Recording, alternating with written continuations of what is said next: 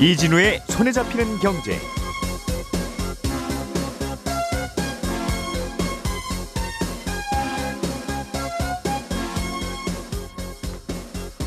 안녕하십니까 이진우입니다. 자 한가위 아침입니다. 명절들 잘 쇠고 계십니까? 어, 전 세계에서 우리나라에만 있는 독특한 제도 하나를 꼽아보자면 아마 청약 제도일 겁니다. 자기가 구입할 아파트를 사려는데 왜 청약 통장이라는 걸 만들어야 되는지 또 거기에 얼마 이상의 돈을 넣어야만 되는지 뭐 그렇게 하라니까 하긴 합니다만 왜 그러는지에 대해서 아마 설명을 잘 하실 수 있는 분은 없을 겁니다. 그래서 오늘은 이 추석 특집으로 다른 나라에 없는 청약제도라는 게 언제 왜 생겼는지 그리고 제도가 생긴 이후부터 지금까지 청약제도는 어떻게 변해왔는지를 재미있게 좀 들어보려고 합니다. 평소와는 좀 다르게 편안한 분위기로 저희가 잡담하듯이 진행을 할 거니까요. 어깨에 힘 쭉 푸시고 그냥 옛날 얘기 듣는다는 마음으로 편안하게 들어주시면 되겠습니다. 9월 21일 화요일 손에 잡히는 경제 광고 잠깐 듣고 시작하겠습니다.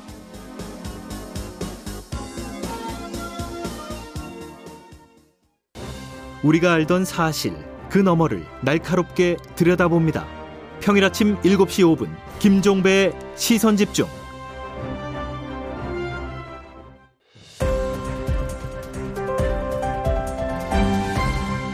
이진우의 손에 잡히는 경제. 네. 에, 추석 특집으로 준비한 한국 경제 라떼 타임 오늘은 둘째 날입니다. 지난 흘러온 세월 동안 어, 우리나라의 다양한 제도들은 또 어떻게 바뀌고 있는지 예, 알아보는 시간. 오늘은 두 번째로 우리나라 아파트 청약제도 이야기를 좀 해보려고 해요. 손에 잡히는 경제 박세훈 작가, 행복자산관리연구소 김현우 소장, 추석날 어디 못 가신 두 분과 함께합니다. 어서 오십시오. 네, 안녕하세요. 추석날 아침인데 나와주셔서 고맙습니다. 이게 저 그, 우리나라의 주택 시장은 참 다른 나라와 다른 여러 가지 특징이 있는데 네. 아파트가 30년도 안 가는 나라도 우리나라밖에 없고 어, 어, 저 얼핏 보니까 영국의 아파트 그 평균 수명, 교체 예. 수명이 128년이더군요. 평균이 평균이 128년이요? 예. 계속 고치고 고치고 고치고. 어, 평균이 128년이면 128년보다 더 오래된 아파트들도 얼마든지 있다는 있다는 거고 영국이 비난하는 저놈들은 정말 집을 지었다가 저렇게 빨리 부수는 게 말이 되냐 하면서 낄낄낄거리는 미국이. 네. 72년. 어머나. 어머나. 아무튼 그런데 예. 우리나라는 어 아파트 청약 제도도 예. 다른 나라는 그냥 아파트가 그 마치 물건 사고 팔듯이 땅 사고 팔듯이 음, 어, 자동차 나무 뭐, 어, 사고 팔, 팔듯이 그냥 for sale. 오, 굿. 좀 아. 사고 저러는 건데 네. 우리나라는 아파트를 사려면 통장을 만들어야 되고 그쵸. 뭐 이런저런 조건도 있어야 되고 청약 넣었다가 당첨되면 또 뭐 와 진짜 이렇게 복잡한 네. 독특한 제도를 갖고 있는 나라예요. 어, 그쵸. 음. 이 독특한 제도가 생길 수밖에 없었던 게 사실 배경이 있는데 음. 없었기 때문에 그렇죠. 아파트가 많이 없었기 때문에 그러다 보니까 사람들이 줄을 서서 사게 되고 네. 정부에서 보자니 아 그래도 집이 없는 사람들한테 집을 먼저 줘야 되는데 우선권을 줘야 되는데 음. 저렇게 가가지고 너도 나도 막 사게 되면은 이거 안 되겠다 싶어서 음. 사실은 청약제도의 시초라고 부를 수 있는 게 1975년에 나왔어요. 예, 예. 복지주택 부금. 이거를 가입한 사람 이제 청약 통장 같은 개념이죠. 음. 이걸 가입하면 우선권을 주기로 했는데 문제는 이 통장을 가입하는데 조건이 없었습니다. 그러니까 무주택 그 당시에는 이 사람이 주택이 전국에 지가 몇 채가 있는지를 예. 알수 없었던 시절이었어요. 뭐 떼오, 떼오라 그러면 떼올 수 있는데 조작할 수도 있고 아니 아니 음. 전국의 그 주택 통계를 정부가 안, 그 누구가 누가 이렇게 주민등록번호하고 주택하고 이렇게 연결이 안 돼서 아 어, 그래도 이때 당시 통계가 나온 게 있더라고요. 예. 1977년 8월에 동아일보를 보면 음. 어, 전국의 무주택 가구가 25%였대요. 이걸 어떻게 알죠? 서울과 부산은 50%가 정도가 무주택이다. 봐요 대충 추산했지. 아. 50, 한 50% 정도 대략 한 25%. 사실 그때 기, 기사에는 뭐라고 나와 있냐면 50%도 아니고 절반 정도가 무주택이다. 그렇게 나와 있었습니다. 음. 근데 그러다가 이제 1977년에 국민주택 우선, 공- 공급에 관한 규칙이라는 게 만들어졌어요. 지금의 청약 제도의 이 시초비나 이게 음. 그래서 청약 부금이라는 게 가입이 필수가 됐고 네. 어, 77년 4월 25일 주택은행에서 청약 부금 첫 가입이 시작됐습니다. 이게 청약 통장이에요. 그럼 지금 그렇죠. 치면? 지금의 청약 통장인데 아. 이때부터는 실수요자한테 우선권을 주자 해가지고 무주택자만 가입할 수 있도록 한정을 했어요. 그래서 음. 그때 당시에 아, 집을 갖고 있느냐 이런 서, 서류들을 제출을 했었어야 됩니다. 예. 그리고 그 바로 다음 달부터 민영주택에서도 요건 이제 국민주택에 대한 얘기거든요. 그러니까 음. 지금의 LH 예. 뭐 이런 느낌의 여기서 분양하는 것만 청약통장이 있었어야 되는데 그 다음 달부터는 민영주택에도 이걸 확대를 하자 라는 걸 검토하기 시작했습니다. 그러니까 일반 건설회사가 지업하는 아파트도 네. 청약 통장이 있는 사람부터 선착순으로 네, 어, 주자. 네 그렇습니다. 음. 왜, 왜 그렇죠? 왜?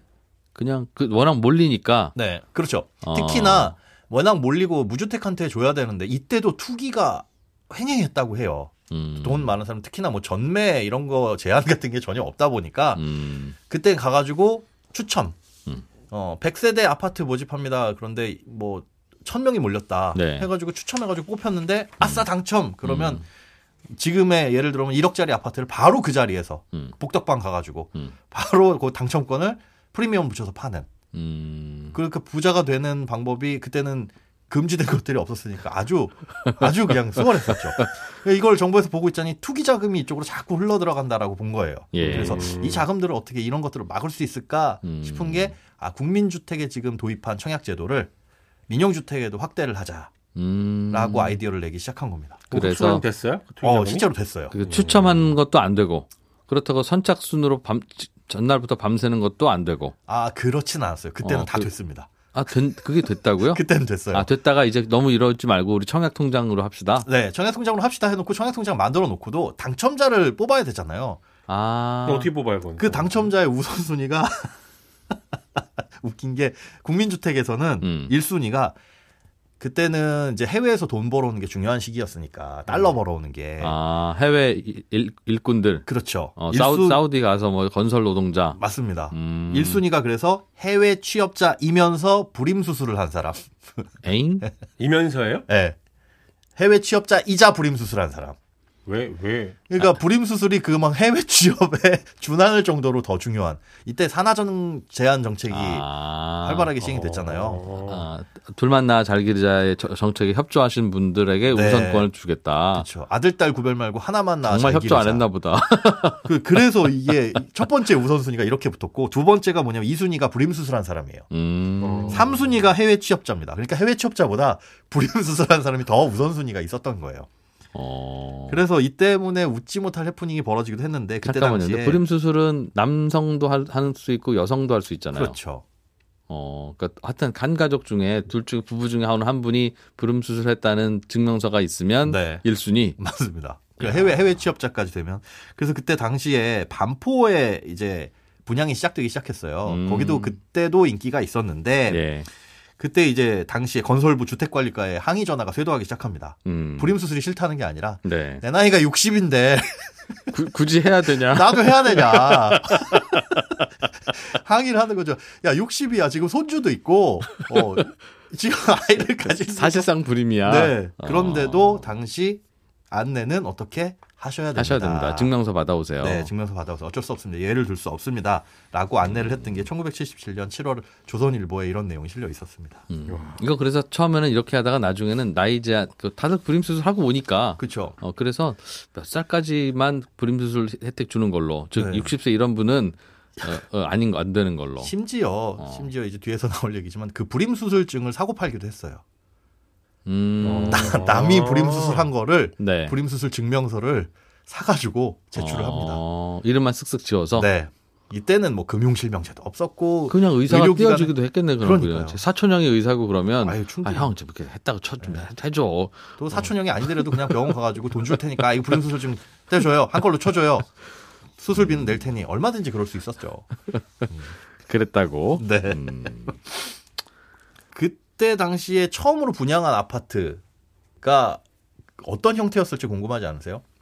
아파트는 아파트는 아파트는 아파트죠. 네. 저희가 아는 아파트 아니고 다른 아파트였어요, 당시에는. 어, 저는 약간 놀란 게 이때 당시에 그 지금은 금천구에 속해 있는 독산동에 이 향남 아파트라는 곳이었거든요. 예. 면적이 처음 분양한 아파트가. 예, 천연 처음 분양 아파트. 77년 7월에 분양한 아파트입니다. 그 전에도 아파트는 있었을 거아요 아파트는 있었죠. 어, 아 그 그때는 전에도- 그냥 추첨 내지는 뭐 이런 식으로 그쵸 한 추첨으로만 거고 뽑았었는데 요건 청약 이제 통장으로 처음으로 했던 게 네, 네. 음. 전용 면적 12평짜리 지금은 42제곱미터 정도 되죠. 음. 여기에 방 둘에 부엌 하나짜리 연탄 음. 아파트였습니다. 이 연탄 아파트가 뭔가 봤더니 그냥 연탄으로 난방하는 아파트.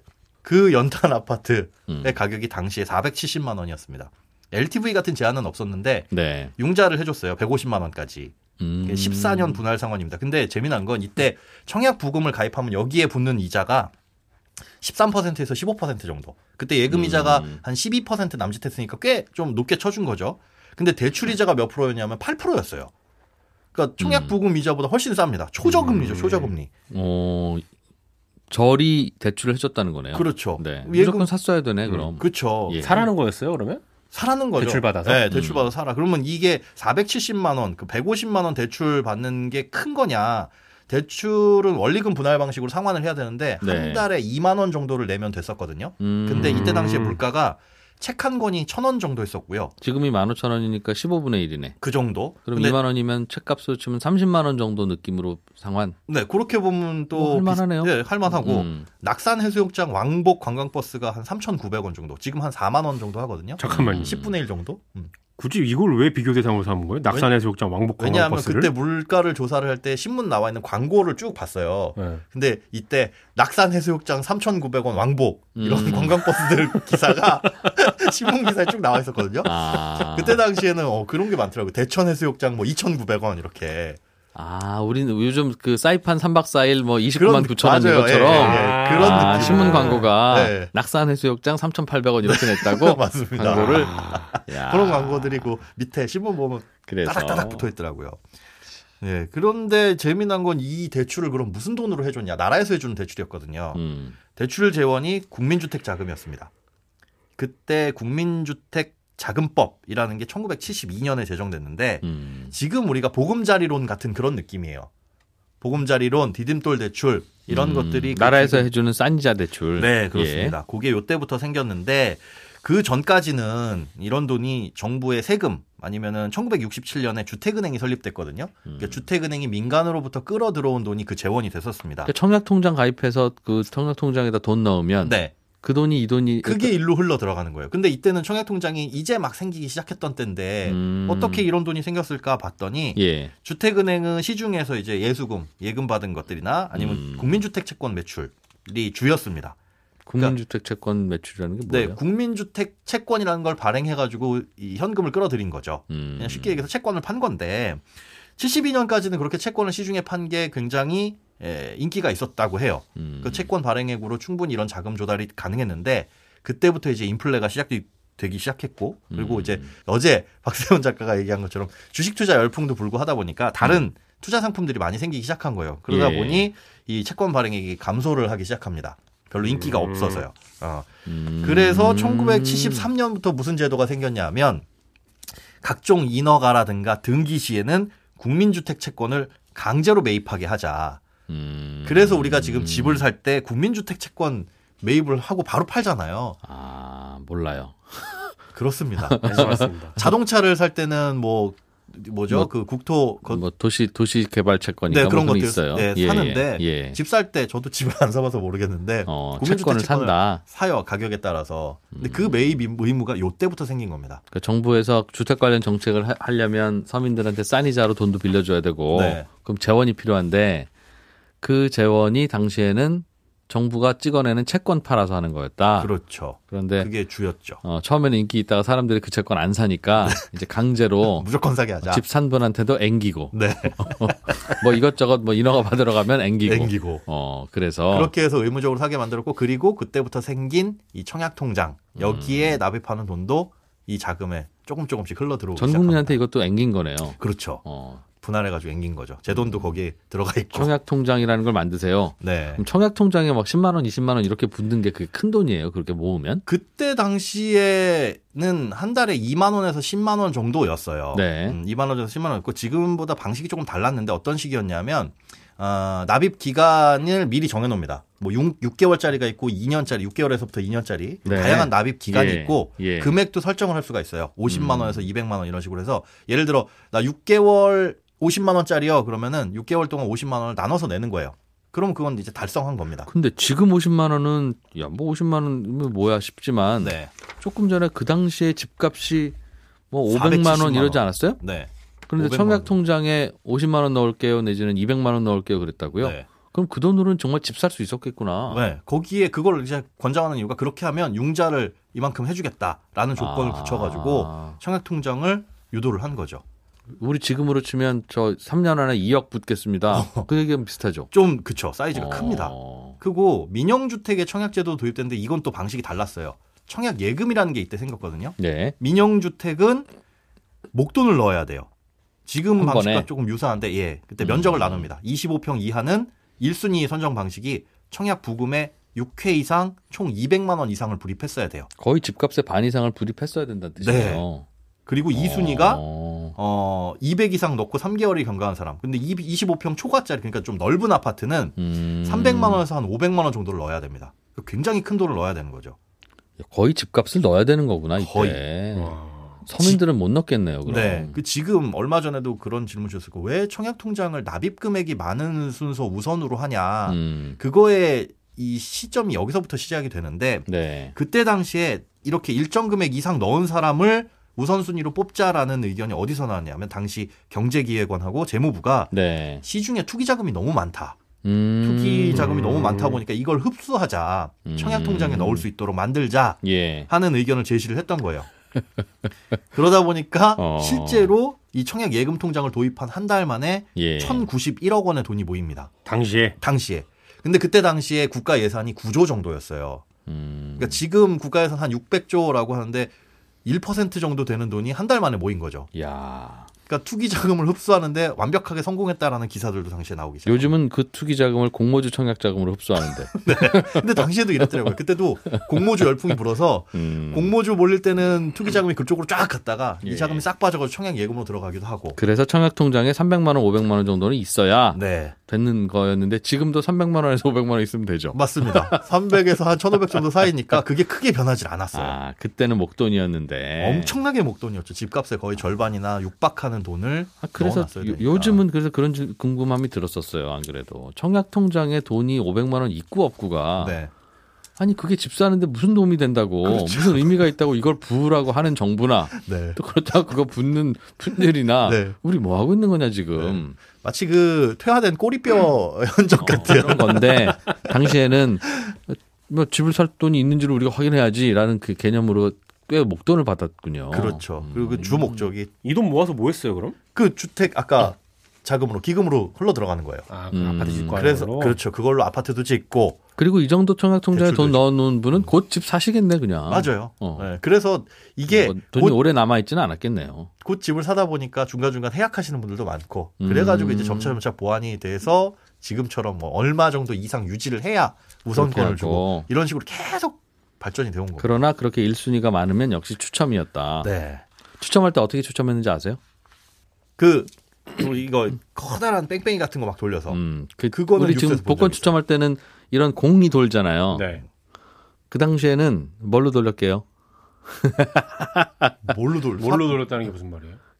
그 번호가 예를 들면 1번부터 50번까지 넣고 아, 뭐 도- 돌려서 이제 그 중에서 뽑아서 47번 그럼 47번 손 드세요. 당첨 이렇게 네, 했을 거 아니겠어요. 네. 그 47이라고 하는 숫자를 뭐에다 썼겠냐고. 조약돌, 2번 조개, 뭐 탁구공, 탁구공. 탁구공. 은행 알에다 했어요. 은행 알. 아니 은행 알이요? 은행 알. 지금 뱅크 아니라 가로수의 그 가로수의 은행? 그 은행. 노란색 그거요? 어, 어, 어. 거기에 숫자가 써져요? 아, 아, 껍질 아니, 벗기 껍질 전에 벗기고. 껍질 아. 벗기고 씨가 있고 그 씨를 말리면 아, 어. 그걸 까가지고 그 먹는 게 그렇죠. 그 그게 사실 알맹이인데 씨가 아니야. 그게 그 딱딱한 껍질인 거예요. 그 껍질에다 썼다고요? 음, 왜 음. 그랬을까요? 한 구하기 쉽고. 한 5, 60개 정도 동그라구나 동그라면서 5, 60개 정도 일정한 크기의 뭔가가 필요한데 일상생활에서 제일 쓸 수 있는 게 그거죠. 야, 그것도 자연스럽- 동네마다 다 건설회사마다 그런 게 막 5, 60개씩 있어야 되니까. 정말 그 당시 은행알은요. 그런 그 그런 용도로 많이 썼어요. 아파트 청약할 때도 쓰고 우리 뭐죠? 그 이제 초등학교 다니다가 공기놀이. 아니요. 초등학교 다니다가 중학교 입학하면 어떤 중학교 입학하는지 각자 학생들이 뽑아야 되거든. 네네. 야, 너 나서 하나씩 뽑아. 너 무슨, 어, 너는 A 중학교. 자, 공부 열심히 해, 임마. 그 다음에 두 번째 나와서, 너는 어디 중학교? 어, 너는 B 중학교. 이렇게 하는 게, 은행 아래다가 다, 그거 써놨다고요. 어떻게 하세요? 전교생 그 숫자만큼. 혹시 나이가 몰, 몰라요? 전혀 아, 전혀요. 탁구공일 줄 알았어요. 음. 아, 탁구공 없 추첨도 놀라운 국가대표 탁구팀도 탁구공이 없어서 그거 아껴 쓰고 그랬다고요. 근데 탁구공을 뭐 어디 거 어디 탁구공을 그런 데다 갖고 왔어. 세상에.